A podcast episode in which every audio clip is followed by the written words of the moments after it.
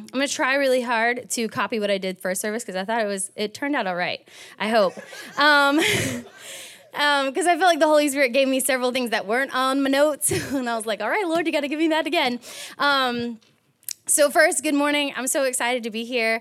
Um, I am really nervous. You can't see, but my eye right here is twitching really bad. I don't know why it just started as Tim was talking.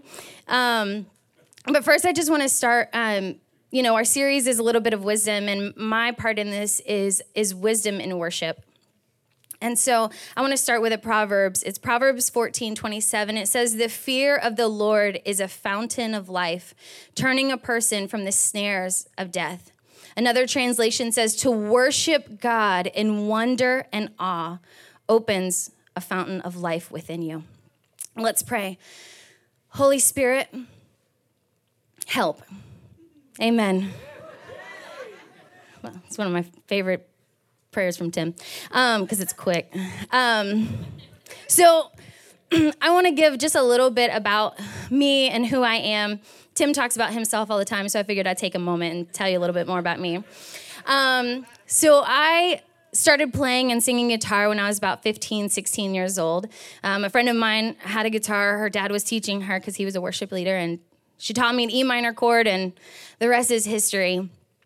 I'm self taught, and still, after all these years, so I was 16, I'm 35, like almost 20 years of playing guitar, um, I still feel very insecure in my craft. There's many times where I'm with other musicians, and I'm like, man, I cannot do that. I can't do that. I don't, I don't know how to read sheet music, y'all. Uh, chords are my lifesaver. Um, but God has called me, He's anointed me, and He has given me a talent for a reason and a purpose. And I answer to that call. I'm not gonna cry. Okay. So I moved to Lakeland when I was about 19, right before I turned 19, as part of the Master's Commission program. And um, it was a ministry internship. Um, and that's how I met Tim and met my husband and met several others right here in this church. And um, it was just amazing. Uh, and then that's when Tim was talking about we would worship because all we had to do was ministry. We didn't do anything else. So we'd literally like sit in the chapel and just like worship and pray for like two and three hours at a time. It was the best, y'all. It was great. And then leaving that and coming out to the world, it was the worst. Um, and my husband, like Tim said, my husband and I have been part of um, the way since the birth, since it started. And it's just been such an honor to be part of it this whole time. And to see where it's come and the people that have come in this place and been rejuvenated, who've been healed, who've been set free, and then gone out and did worship. It always stinks when people leave to go do like ministry somewhere else because we're like, oh, we want them here too. Um, but it's such a blessing to like see what comes in and then what leaves and the change that the Lord brings. So today, in my sermon of a little bit of wisdom in worship, I want to dive into the who, the what, the why, where, and how of worship. So, first, who are we worshiping? All right, participation. Here we go. I don't like it quiet, so that's why you always hear me amen and stuff like that. Um, it's the easiest question I ask all day, right? We're worshiping God the Father, God the Son, and God the Holy Spirit the Trinity. That's who we're here to give glory and praise to. That's what our life is all about. Several weeks ago, Pastor Tim preached a message where we stood up as a body and spoke of different attributes of God. We said that He is the Alpha and the Omega. This is just to name a few. The beginning and the end, our shepherd, our counselor, our healer, our savior, our rock, our helper, our everlasting God. It's probably one of the more powerful messages that I've been a part of because it wasn't about what Tim was preaching on, but it was about shifting our focus off of ourselves and onto who he is and what he is and what he has done. I love it in Exodus when God has called Moses, you know, to go free the children of Israel and he says, "Well, who do who do I say sent me?" And he says, "I am who I am." And we still stand on that promise today that He is I am. So, what is worship?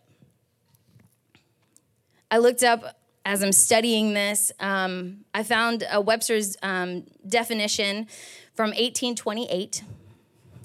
Um, but it just was so powerful to me. Worship is to honor with extravagant love and extreme submission.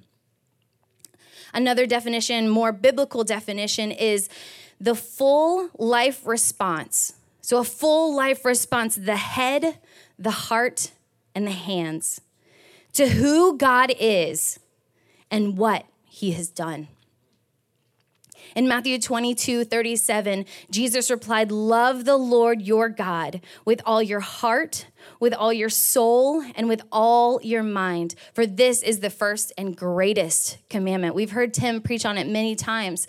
On that is the first and greatest commandment to love God with everything that we are, with everything that we have. I was reading an article, and um, a lady named Deleslyn um, Kinbrew, I knew I was going to say that wrong, but hopefully that's right. But it said, I just loved this, and it said, true worship is defined by the priority we place on who God is in our lives, where God is on our priorities. True worship is a matter of the heart expressed through a lifestyle of holiness. True worship is a matter of the heart expressed through a lifestyle of holiness. So, through worship, we're able to surrender. We're able to give our whole hearts. We're able to take our eyes off of who we are, what we've done, what we don't have, what we do have, what's happening, what's going wrong. We all love to look at that and focus on that, right? What's going wrong? Oh no, God, you got to fix this the situations at work, the situations at home, and we shift our focus onto Him, onto God, onto God, the Father, the Son, and the Holy Spirit, living a lifestyle of worship. I believe worship can take on many forms. Like we talk about in our home, in our workplace, living a lifestyle of worship. But me being the worship leader, I like the musical side of it. That's my favorite part. Um, that's how I connect. That's how I surrender is through music and prayer. I feel like there's something so special about music. Even from the beginning of time, there was something so special that music touches the heart in a way spoken word can't many times. Music can move the soul. I love music. I love all kinds of music. I love classical music. I love jazz. I love big band. I, I mean, like, so many so much and I, I love it when you you can hear a piece of jazz with no words at all but feel it down here. You you can feel the expression what that person is going through. I love in in classical where you're moved in so many emotions. It can be happy with one sound and the depths of despair in another. Opera. I don't know what they're saying. I have no clue but you can feel the passion, you can feel the drama, you can feel the love. Music is transcendent, it, it takes you past everything else and it speaks to your soul. Through the musical form of worship, I believe we're able to accomplish several things. There's a vertical form of worship where we're able to join together as a body, which is one of my favorite times. I love coming together with you guys because I feel like we can enter in a new presence, into a new part of who God is when we come together and we worship Him. We're coming together as one body and we're searching after Him and we're we're we're calling out. And when we're calling out together, it brings depth and it brings life. We're able to proclaim who He is and what He's done. And then there's the horizontal where I can, where it gives me an opportunity to lay, let down my walls, you know, those things that throughout the week, stress and burdens and heaviness and, and fears and doubts, we're able to lay all of that down and say, God, here am I. I submit everything that I am to you, everything that I have to you. So, through that, why is it wise to worship. Through our worship, we surrender and submit ourselves to who God has called us to be, opening our hearts to receive forgiveness, to receive healing, to receive love, hope, knowledge. And I love the word that Brady used last week, that chokmah. I probably said it wrong, but they were, yeah. that. And if you didn't listen to last week or you weren't here, you need to listen to the podcast because it was really awesome.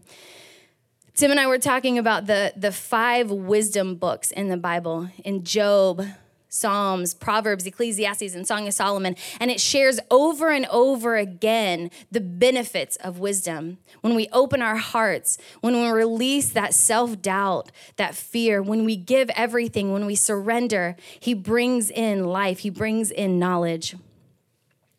I, lo- I was reading through a lot of the Psalms and Proverbs, and um, I just loved this verse. It doesn't really have to do with anything that I'm talking about, but I feel like it's something that Brady and Tim like wrote together. So it's Proverbs 12:1. You'll like it, Brady. Whoever loves discipline loves knowledge. Okay?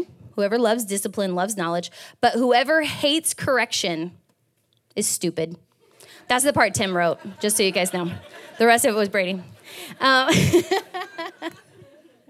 I just think it's so funny because whoever hates correction is stupid. Okay, sorry. So, talking more about the Proverbs, my favorite verse that has gotten me through so much of life, so many obstacles in life, so many things happening, the things where I don't know, God, I don't know where you are right now. I don't know who you are right now. I don't know where I'm going right now. Many of you walked with us. I'm not gonna cry, and I didn't bring this up in first service. Maybe I'm going to cry. Okay.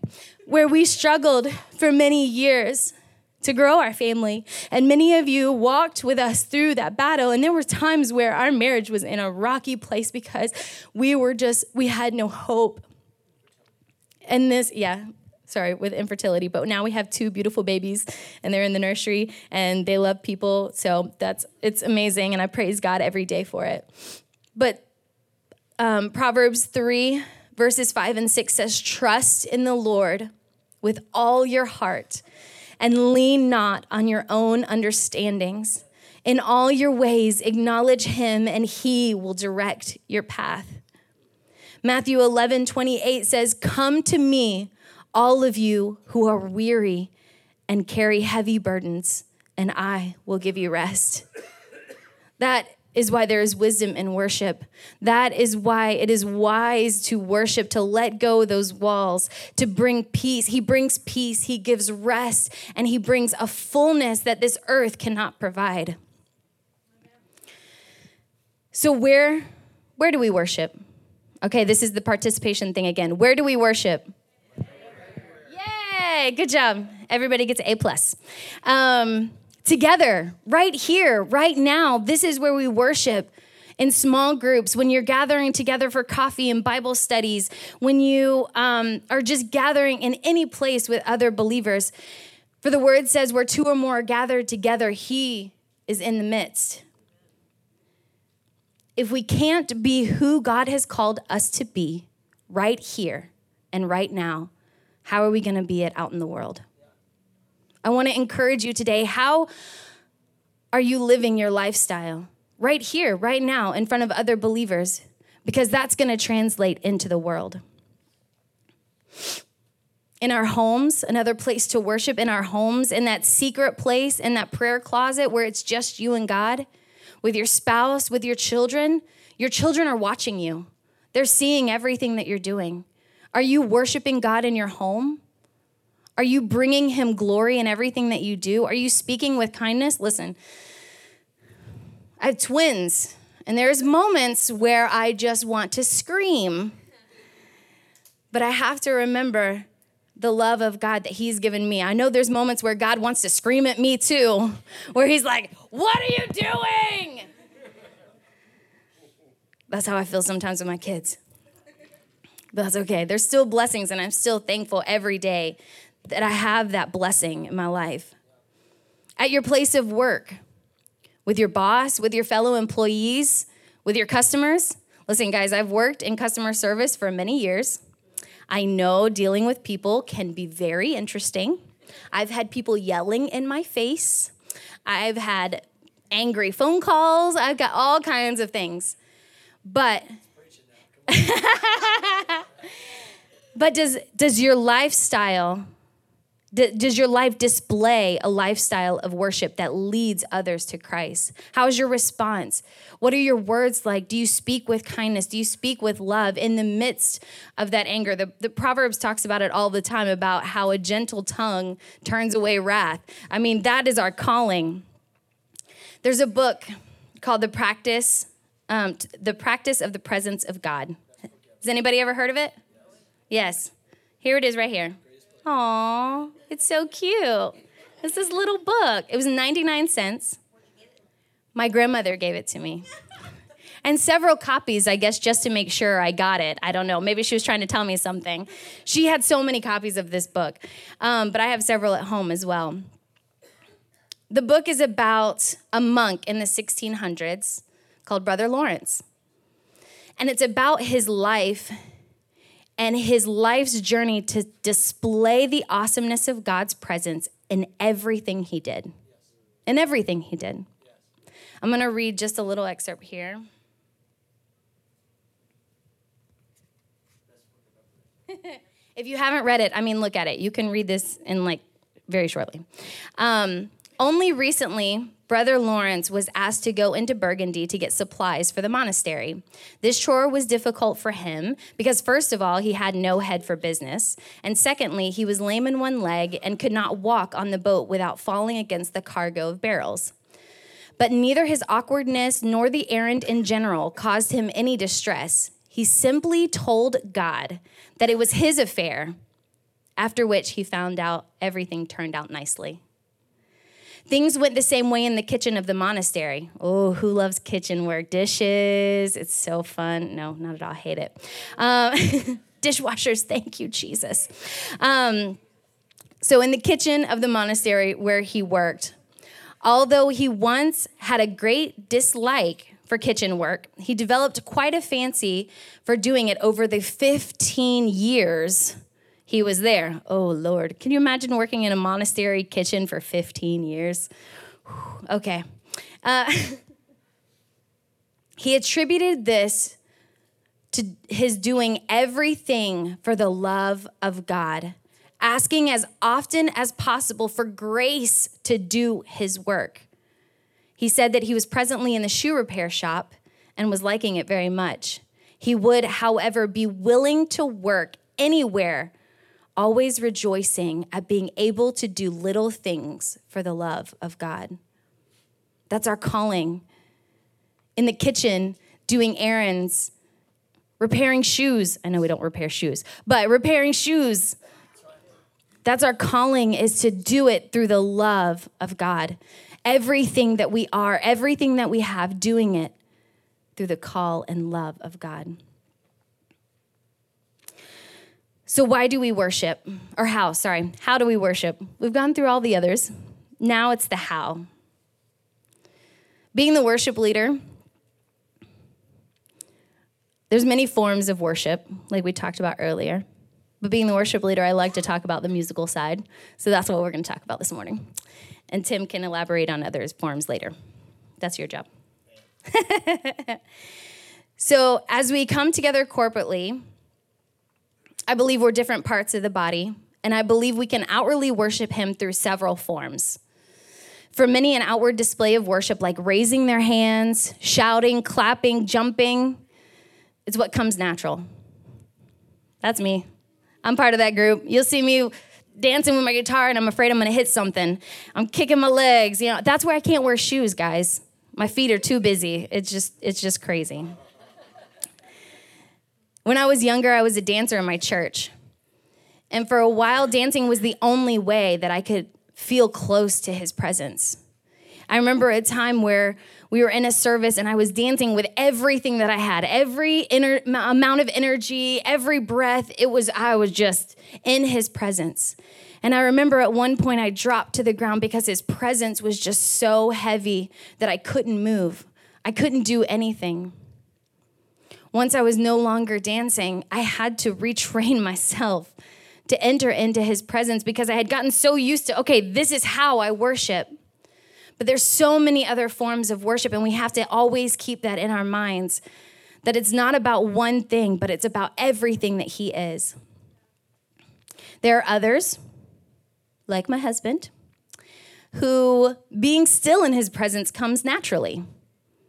I'm a raise my hands, let's shout, let's say amen. Yeah. That's right. That's right. That's me right there. My husband, on the other hand, he reflects, he's quiet, he wants to put his full focus on the Lord. Sometimes that's difficult to understand. We actually got in a little bit of a tiff about it last night uh, while I was preparing my message. But that's okay because I truly, I truly believe that the Lord, our Father God, delights in both forms because we're shifting our focus off of us. We're shifting our focus off of this right here, and we're putting everything we are into Him. What does that look like for you? Some have never experienced that quiet, deep, secret place of God. For those, I have a little bit of a format. When I was dancing, I worked with a ministry that traveled around and taught on the tabernacle and taught on the different pieces of furniture and what their meanings were. And I'm kind of kind of take from that a little bit. So in the tabernacle when you first go in, is anybody familiar with the tabernacle at all? A little bit? Okay. I'm just going to kind of breeze through a little bit. There's the brazen altar. So that's where the animal came in and was sacrificed. Jesus. That's him. Yes, he was the one that sacrificed himself for us. But there at the brazen altar, a spotless animal was sacrificed. So at the brazen altar, we come before the Lord and we say, God, I confess my sins before you. I ask forgiveness for everything that I've done that has taken me out of your presence. Father God, I pray that you would cleanse me the next step at the laver where they wash their hands God, cleanse me and sanctify me. Make me pure before your presence. The next step is the holy place. And in the holy place, there was the table of showbread where you communed and you fellowshipped. He's calling us to commune and fellowship with him. There was the seven branch lampstands, which was the only light in the holy place. That's where we come before him and we say, Holy Spirit, fill me up. He's our helper. He's our counselor. He's the one that directs every step that we take. He's that still small voice. And then beyond there is the altar of incense where we lift up our prayers and requests. Okay, so it wasn't until there that they lifted up their prayers and requests.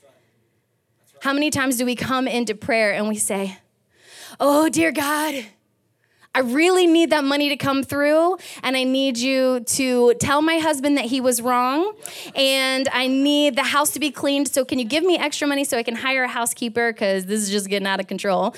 Uh, instead, he wants us to come and say, God, cleanse me. Let me be more like you. Sanctify everything that I am to bring glory to you. Let me commune with you. Let me be with you. Fill me with who you are. Then they go into the Holy of Holies. Now, into the Holy of Holies, only the high priest went one time a year. If he had any sin in his life, because of the presence of God, he would drop dead instantly. Could you imagine being in a presence like that? It's overwhelming to think about. But that's where he wants us to come. He wants us to be in that secret place. He wants to be where we are just one on one with him. This is the format that we're going to use for Friday night's worship. So I encourage you to come. I encourage you to take a night don't worry about what's going on around you. Don't worry about life, but come and just sit in his presence, for that is where he brings change and he brings renewal. So, with the worship side of it, of how do we worship? How do we worship in our everyday lives? W, come. You have to set aside time to be in his presence, to read his word and in prayer it has to be a priority. Right there. you see the four priorities of our church.